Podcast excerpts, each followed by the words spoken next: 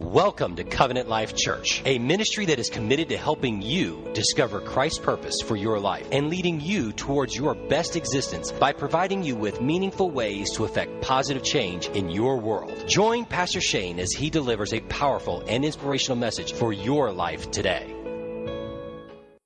says the weapons of a warfare are not of this world, but they are what? Mighty through God for tearing down strongholds. And how many of you know that there are strongholds that are play and at work all around us? that in your life and in my life that there are forces that are against our progress in Christ. There are forces that are against your joy. There are forces that are against your functional family. There are forces that have caused your dysfunctional family. And the problem is, is that I don't know that we quite see where that battle is raging. We imagine falsely that all of what we face in our world is connected to the natural. The arguments that we had even this morning on the way to church, or the frustrations that we have with our children. But what we learn from Scripture is that is, in fact, not true. That the source of all battles that we fight is in the spiritual place. It doesn't mean that we don't have to do things in the natural place but that the battles that we fight are first and foremost spiritual. They are spiritual in nature. A few years ago, my brother in law was telling me that he had been binge watching Battlestar Galactica episodes. And he and his wife, after watching these episodes for a while, decided that they'd had enough for the night and decided to go to sleep. They were really tired, but somewhere around 2:30 or 3 in the morning, the burglar alarm went off in the home. And my sister in law began to freak out. And she was wondering, is, is her family in jeopardy? And so she immediately tries to rouse her husband, who is dead asleep. And he can't be awakened from his sleep. He will not rouse. He will not awaken. And so she's screaming, she's smacking him in the face in nothing. And so she runs over to the door and she peeks out. She grabs a bat and she's going to go fight this attackman from the home. And my brother in law is just there asleep, just snoozing while this intruder is threatening to invade their home. This is going on for a while, and so she's peeking about and she's trying to figure out what to do because her husband's asleep and she's looking to him for some sort of protection. Maybe he can handle it a bit better than she. Well, she, they say this went on for about five minutes and she kept trying to awaken him, but it was no use. He was asleep. Finally, though, maybe it was all of the alarm going off because the siren's blaring. Woo! And she's over there smacking him or whatever. He decides that he's going to slowly start to rouse from his bed. I don't know the decide. He just begins to rouse from his sleep. And all of a sudden, he notices what's going on and he screams in this shrill cry. Ah! And then he yells, Babe, what's happening to us? Turns out it wasn't an attackman that had broken into their home, but the sensor on the door had fallen to the ground and it had triggered the alarm. He goes, Yeah, not my most shining moment as a man. and I go, Y'all think? you think this is a, you're not your shining moment? But there's something about that that's true is that there really is a battle that's raging and the sirens are going off. But we awaken to a world every single day not knowing that the alarms are sounding and that the battle is, in fact, raging around us all of the time. Here, we've been in Ephesians now. This is our 10th edition of this, In the 11th, if you count our Wednesday life group. We've got one more life group on this subject, two more marriage life group in our series, but one more that we're engaging. And what the big idea in Ephesians is this is that there is a battle that's going on battle for the supremacy of Christ in our own lives, battle for our families, with our children, in our marriages, battle going on in our church. There's a battle raging everywhere. And Paul is trying to draw all this to a head. He's been sort of pacing, and what he's been saying, sort of veiled throughout his letter, is now being revealed in very plain language as we approach our final edition of this series. Ephesians chapter 6, verse 10. We're going to pick up our reading this morning. Paul starts it this way He says, Finally, be strong in the Lord and in his mighty power. Put on the full armor of God so that you can take your stand against the devil's schemes. For our struggle is not against flesh and blood, but against the rulers, against the authorities, against the powers of this dark world, and against the spiritual forces of evil in the heavenly realms. Therefore, put on the full armor of God so that when the day of evil comes, you may be able to stand your ground. And after you have done everything to stand, stand firm then with the belt of truth buckled around your waist, with the breastplate of righteousness in place, and with your feet fitted with the readiness that comes from the gospel of peace. In addition to all of this, take up the shield of faith with which you can extinguish all the flaming arrows of the evil one. Take the helmet of salvation and the sword of the Spirit, which is the word of God, and pray in the Spirit on all occasions with all kinds of prayers and requests. With this in mind, be alert. Always keep on praying for all the Lord's people. Pray also for me that whenever I speak, words may be given so that I will fearlessly make known the mystery of the gospel for which I am an ambassador in chains. Pray that I may declare it fearlessly as I should. This is a text that, if you've been around church for more than a few years, you probably have heard at least once. Comes up in children's church. You colored in the pieces of the different armor. Some of you, in your prayer in the morning, you go through a ritual where you symbolically place on the armor of God. But I wonder if we're missing the big idea here and what this text is pointing to. We know that there is a battle that's raging about us, as I've already made plain, that there is something going on in the spiritual at every battle that we face, in our offenses, in our uh, issues that we are facing with addiction, with our finances, with our health, our eating habits, that there's something spiritual that's connected to these two.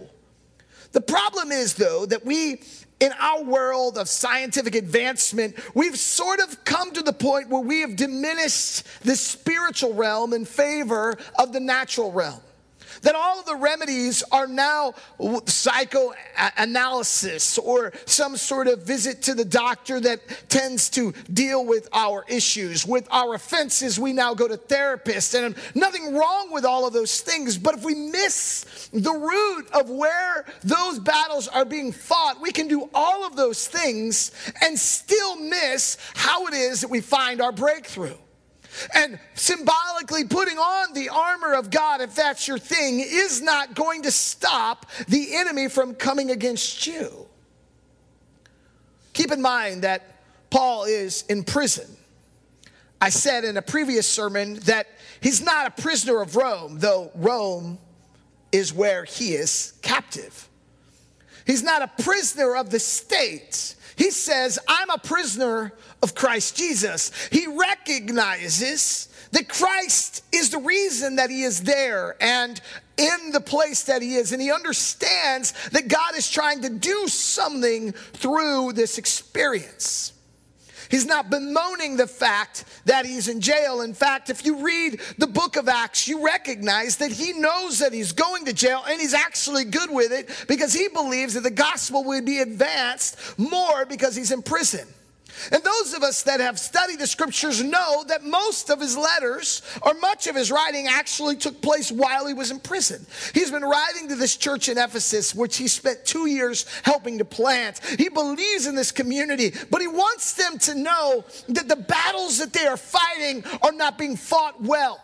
The reason he's bringing up this text is because they have misplaced the battle the same as we all have that our first gaze is not into the spiritual realm, but in the emotions and the feelings that we have. And we often do battle with people within our minds and our hearts. Paul says, no, that the battle is spiritual. Now, much of the imagery, though, mind you, is going to come from this Roman warrior who is always in front of him because he's under guard day and night. Some scholars say that he's actually attached, that they have a rotating guard, and he's basically bound to the Roman guard so as not to escape.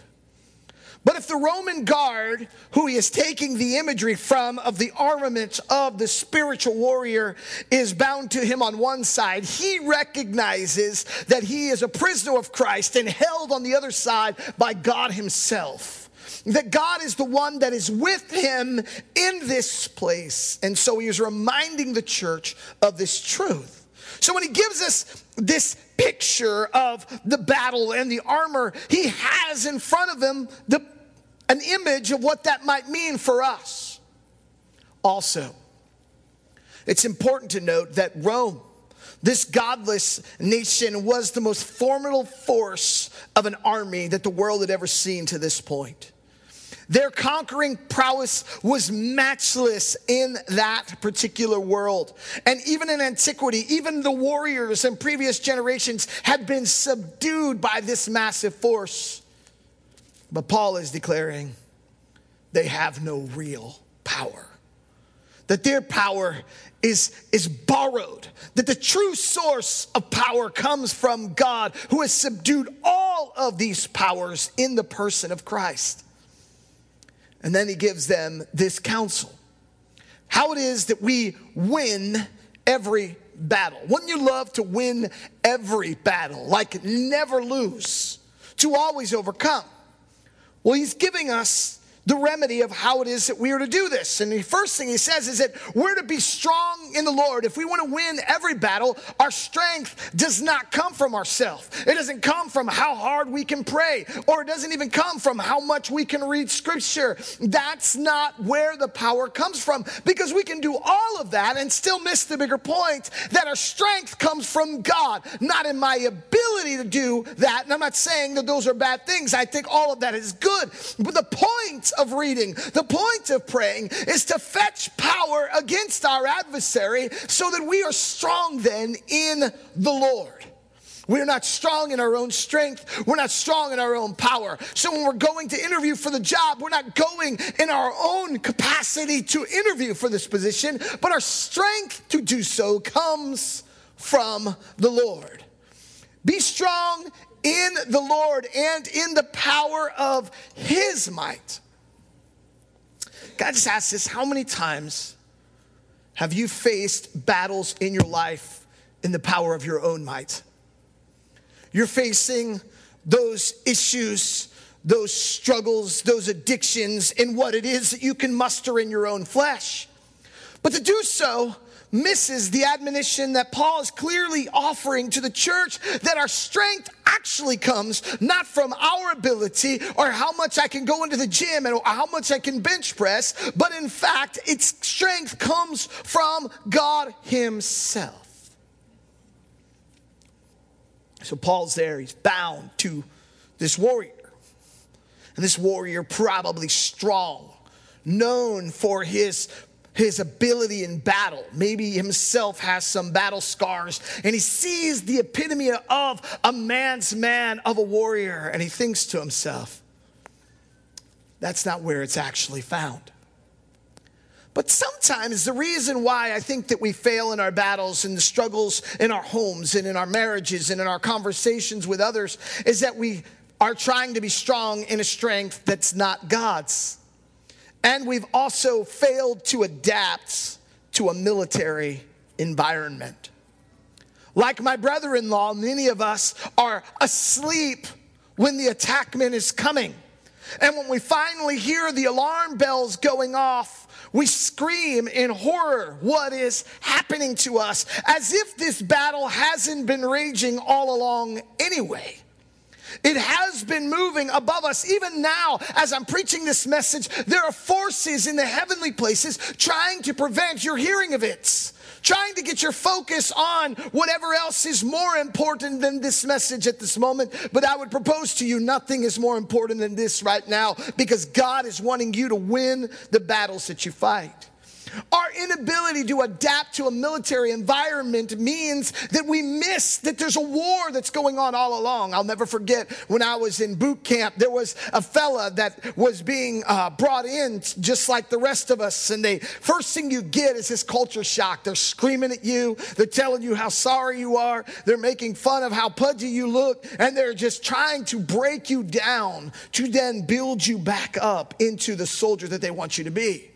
Well, one of these cats, when we were getting there, he's sitting there and the drill sergeant's in his face and he just has a breakdown. He says, That's it. I'm done. Send me home. And the drill sergeant says, No, don't you see that in you is a mighty warrior, and I'm gonna make you into a wrecking machine, and I'll make you so strong that all the ladies will look at you and go, Ooh. He says, Man, don't you understand? I'm not a fighter, I'm a lover. And they sent him home, discharged, dishonorably, with this on the bottom failure to adapt to a military environment. We miss this all the time that there are battles raging in the spiritual place. And we've even heard this before. But we don't recognize the second truth that Paul is trying to communicate, and that is that every battle is spiritual. There is not one that you are facing right now, there's not one that you have faced at any point in your life that is not spiritual. It is spiritual in nature.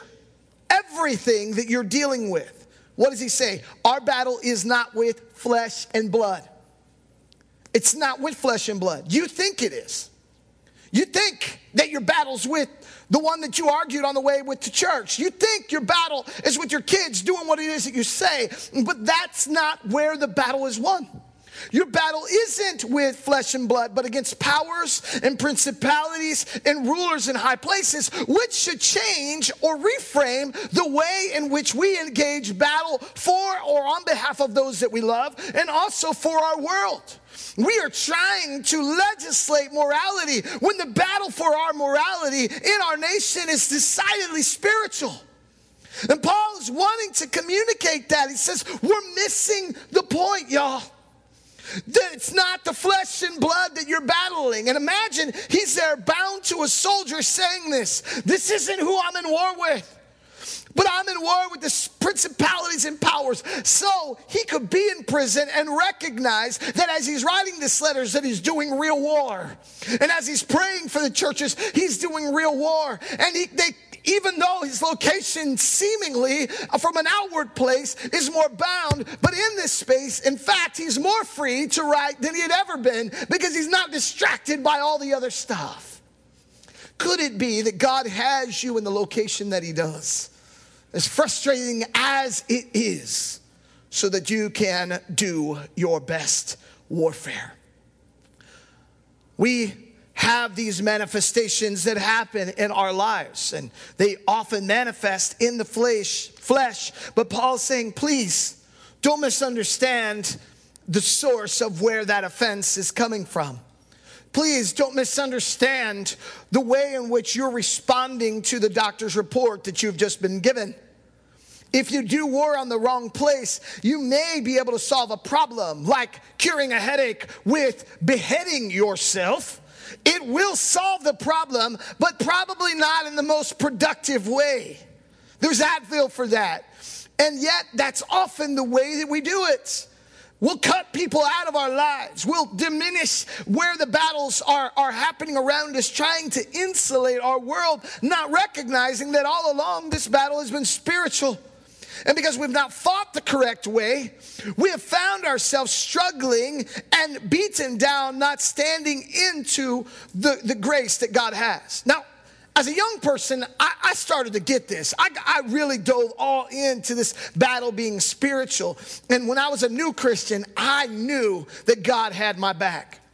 I'll remember being in, in class and one of the star uh, football players that was on our team was being belittled and ridiculed by one of the defensive linemen. He was an offensive player, and the, this defensive lineman's ridiculing this offensive guy, which also happened to be a good friend of mine. I felt a little bad. I mean, people always razz each other in football. It's not a big deal. But what was a big deal is my bud had just lost a very close friend.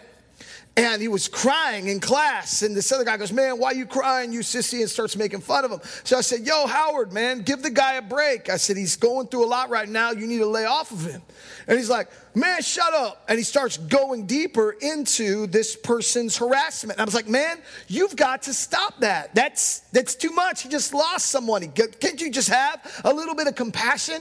And he's like, Man, you don't know what you're talking about. He kept going in. I said, Look, bro, if you don't stop harassing my friend right now, I'm going to pray to God that he breaks both your legs and you're not going to be able to walk on that football field. He shut up. It ended the conversation right there. Now, that's probably not a very Christian prayer to pray, but I believed that the battle was spiritual. I understood that. That there was something that was coming for his heart. And my stand against that was decisively in the place of prayer. Later on, he said, Man, man, I'm glad you didn't pray because I know God hears you when you pray. And I didn't want to have broken legs, man. So, man, thanks for not praying that prayer. But I wonder if that's how we attacked our problems when somebody was hurting us, says, you know what? I'm gonna pray for you. I'm gonna pray that God changes that hard heart of yours. I'm gonna pray that God changes that belittling spirit that you have, that contrast cherry way that you're always an oppositional defiance that you've got. I'm gonna pray that out of you. My mom taught me how to do that because that's what she did for me. Because there was a time I didn't want nothing to do with Jesus. And my mom says, Oh, I got you. Forget all that extra stuff. We're just going to pray that out of you. And I tell you, even at night, those prayers that would torment me and draw me to my place where I myself had chosen faith for myself. But prayer is the source of where we find victory. The third thing that we have, notice we haven't even talked about the armor of God is, is that we need to stand in three consecutive places paul says when you've all done all you can do to stand stand. Stand firm then wearing. And so you get three times that paul is saying stand. Why? Because the emphasis is on the stand that we're making not just stand up but stand why specifically? So that we can oppose the day of evil that's coming. What is this scripture saying? That the enemy will bring the day of evil in your life and in my life. Putting it more plain, it's going to hit the fan at some point. Things are going to get really terrible at some point. And it's in those times that when the enemy is coming in, that we don't try to just run away from the battle, but we make our stand. And we say, You're not having my children. You're not going to have my marriage. You can't touch my finances. You can't overthrow my character. You can't belittle what God has said that I am. I am taking my stand here thus far and no more. You're not coming through me. You're not going to get my children because you're going to have to come through me. You're not going to have my sanity because you're going to have to come through me. This is the idea that's here at play. When you've done all that you can do to stand, we stand then. This is how then we stand, dressed in the armor. Whose armor is it? Is it your armor? No. Put on the full armor of God. Remember when Saul was with David? And Saul tries to offer David his armor, Saul's armor, and David tries to put it on. It's too heavy. He instead does something else and he puts on the armor of God, which from an outward perspective leaves him quite exposed. It's not Saul's armor that we need to put on, but the armor that God Himself wears and offers to us. He gives it to us, yes, to fight, not just as individuals, by the way, because His letter's addressed to the church. It's always about the church being this stand together and fighting the onslaughts of evil in this age. And every generation has to make their stand, and it's time for our generation to make ours, to stand against the tide of evil that's coming. The crazy things that we face are evidence of a real and true adversary. Have you ever noticed that it's not ever that you're battling one thing, but when the battle really strikes, it's like six things?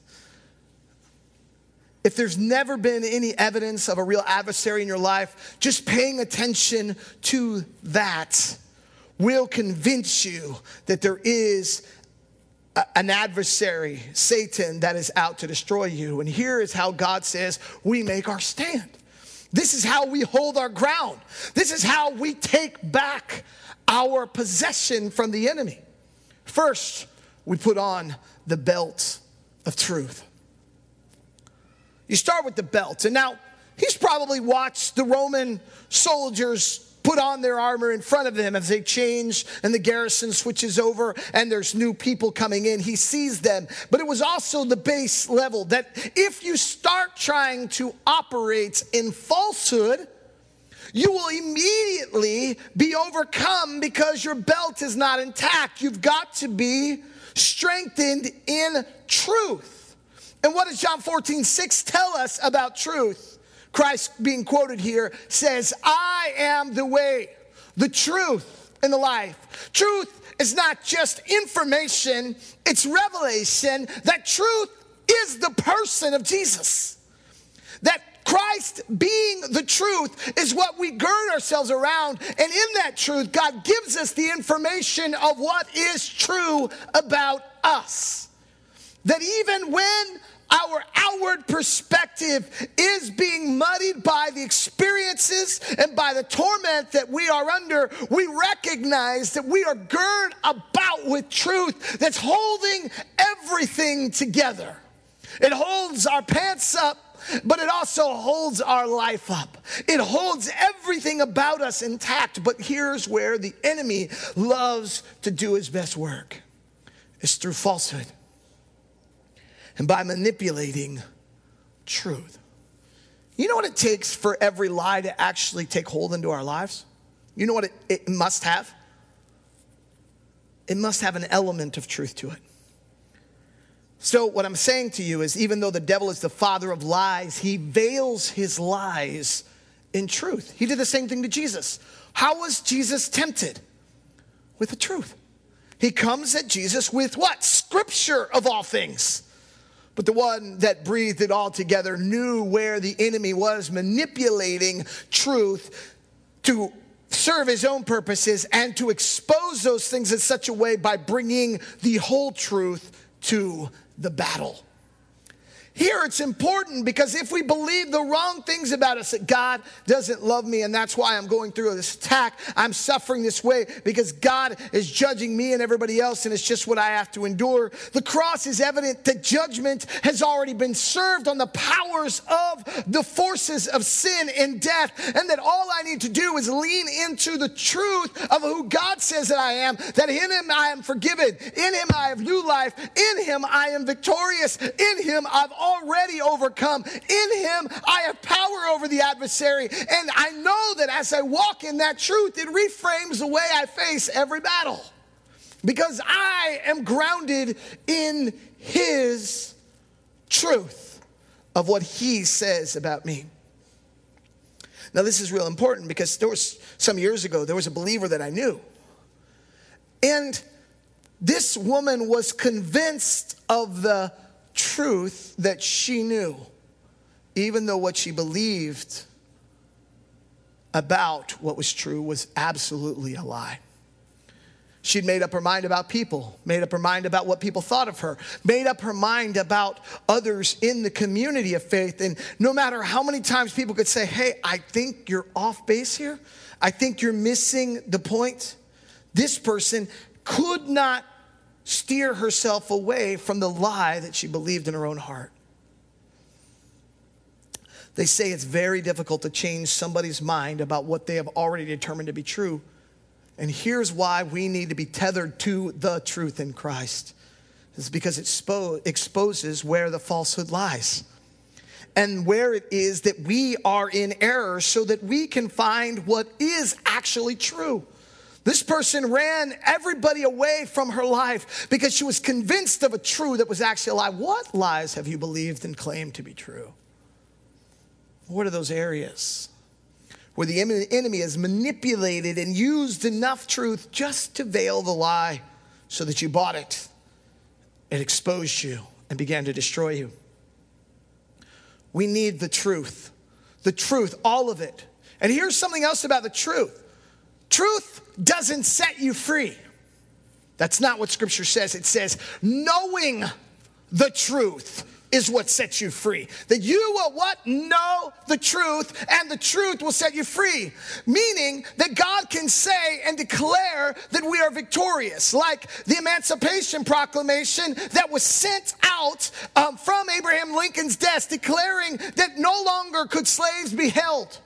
It took months and months for that message to get to Texas. It was already true, but it wasn't until they knew the truth that they could lay claim to the emancipation. And that same is true for us because some of you have been living by slaves, assuming that that's God's lot for your life. But no, the truth and the verdict has already been written that whom the Son is set free is free indeed. The truth, beloved, is what we need, not just it being about, but knowing the truth. That's what sets us free. And then he tells us after this that we are to put on the breastplate of righteousness. You get echoes of this in Isaiah who talks about the Lord is our righteousness. And this is important. And the reason why the belt comes first is because righteousness attaches to the truth.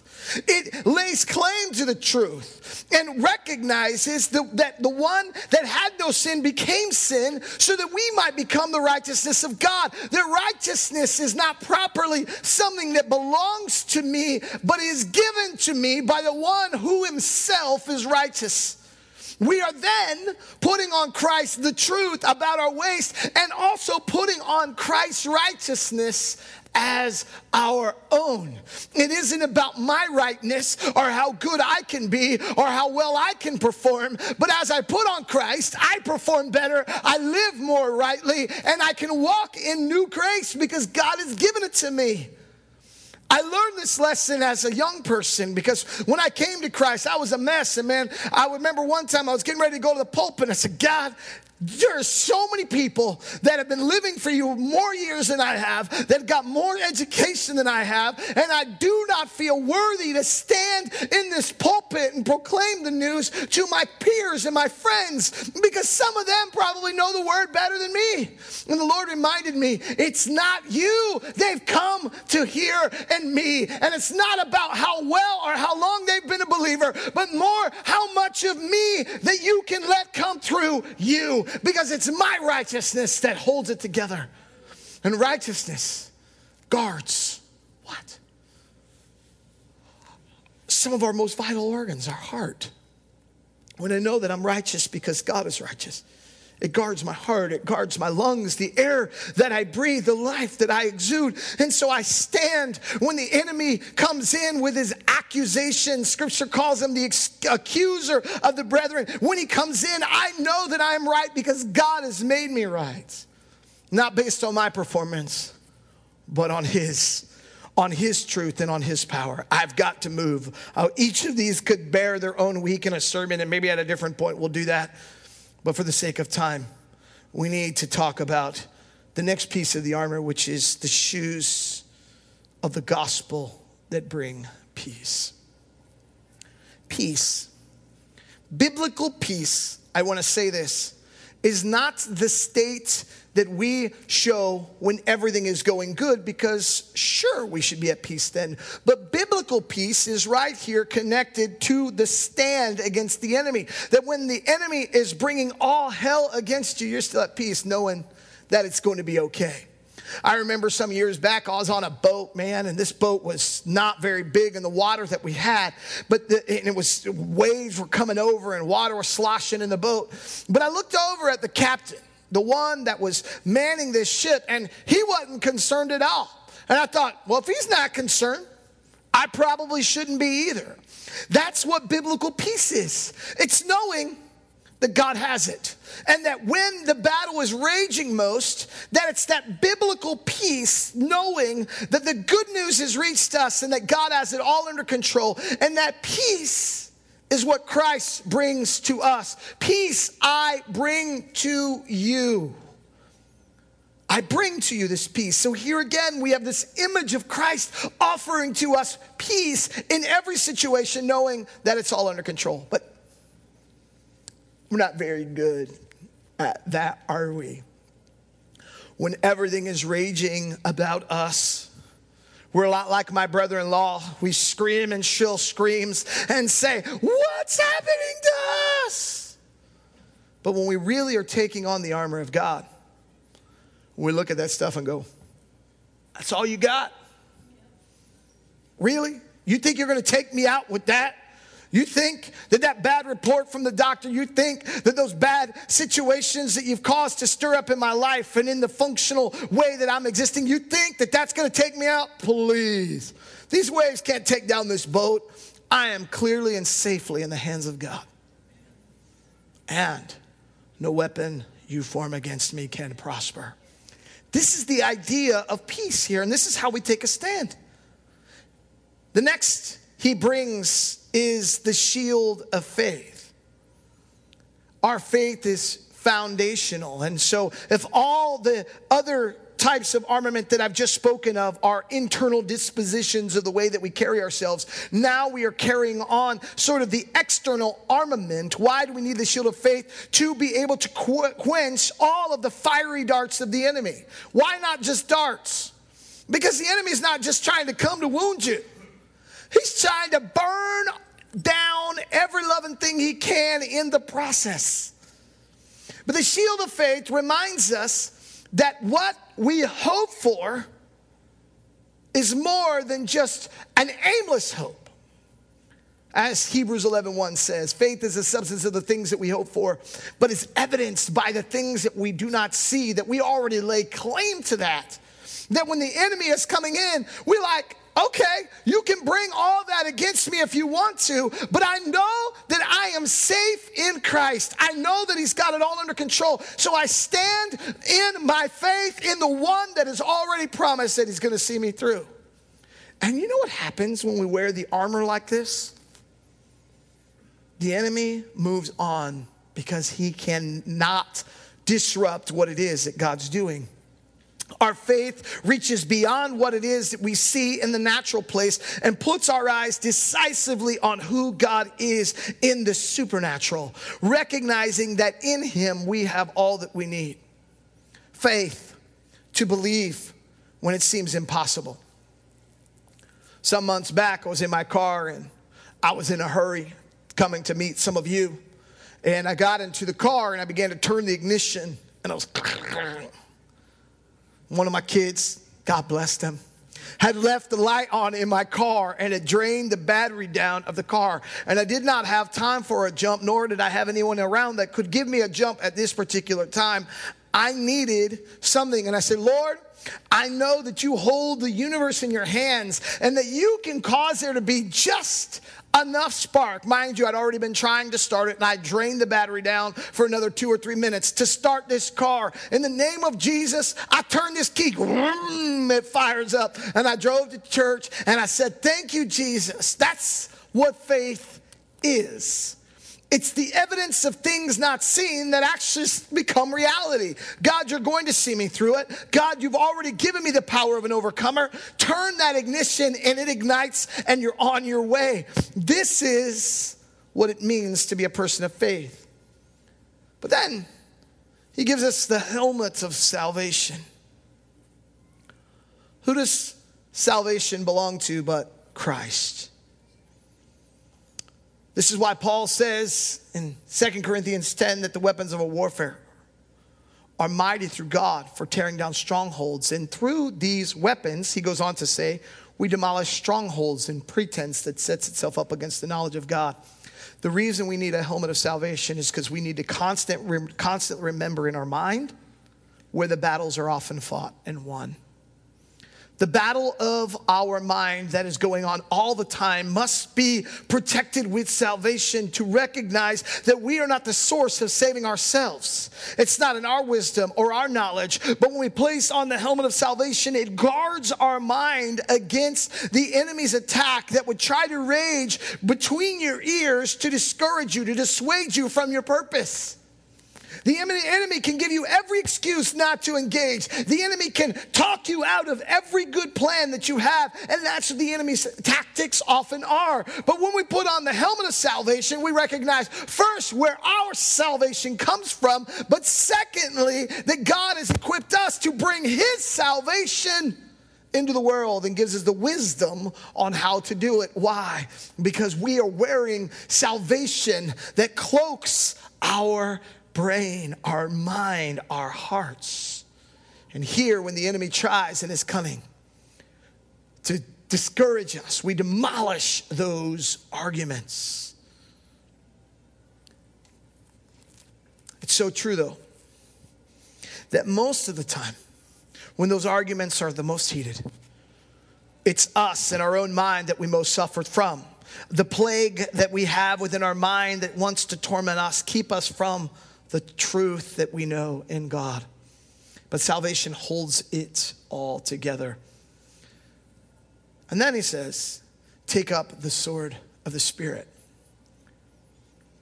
How do we do this? Well, he gives us very plain language it's the Word of God. I'm surprised at how little Christians use the Word of God in their warring. I'm surprised. If it's the sword of the Spirit, which is the Word of God, how it is that we overcome in situations, and yet we don't have a church any longer that's biblically literate to even know where to look for the Word to speak to the specific situation that we are dealing with. When we know the Word of God and we have the Word active in our life, the scripture says it in Hebrews 4 and 12 that it's quick it's powerful. It's sharper than any double edged sword in all of the world. It can pierce, it can divide soul, spirit, joints, marrow, and discerns the thoughts and intents of the heart. What is the writer of Hebrews trying to communicate? That when we speak the word of God over a situation, we wound the power of every attack by making it come head on with what God has already said about that attack. And that attack can be everywhere. And this is a lot of preaching that can happen here. But suffice it to say, for the matter of time that we have to be able to deal with it, that we need the Word of God. And when we pray, we need to pray the Word of God over our situations because in doing so, we thwart every attack, dividing it up and bringing forth the truth of God in every situation. He equips us with this armament so that we, you, us, can make our stand. And what I'm trying to encourage you this morning to do is to learn to take your stand with this armor gird about your life, God's armor, putting on Christ this way, because in doing so, we find that we have victory over every situation. The power of the word enables us to combat all of the forces of darkness, all of them. Friend of mine, was just sharing this story recently about this.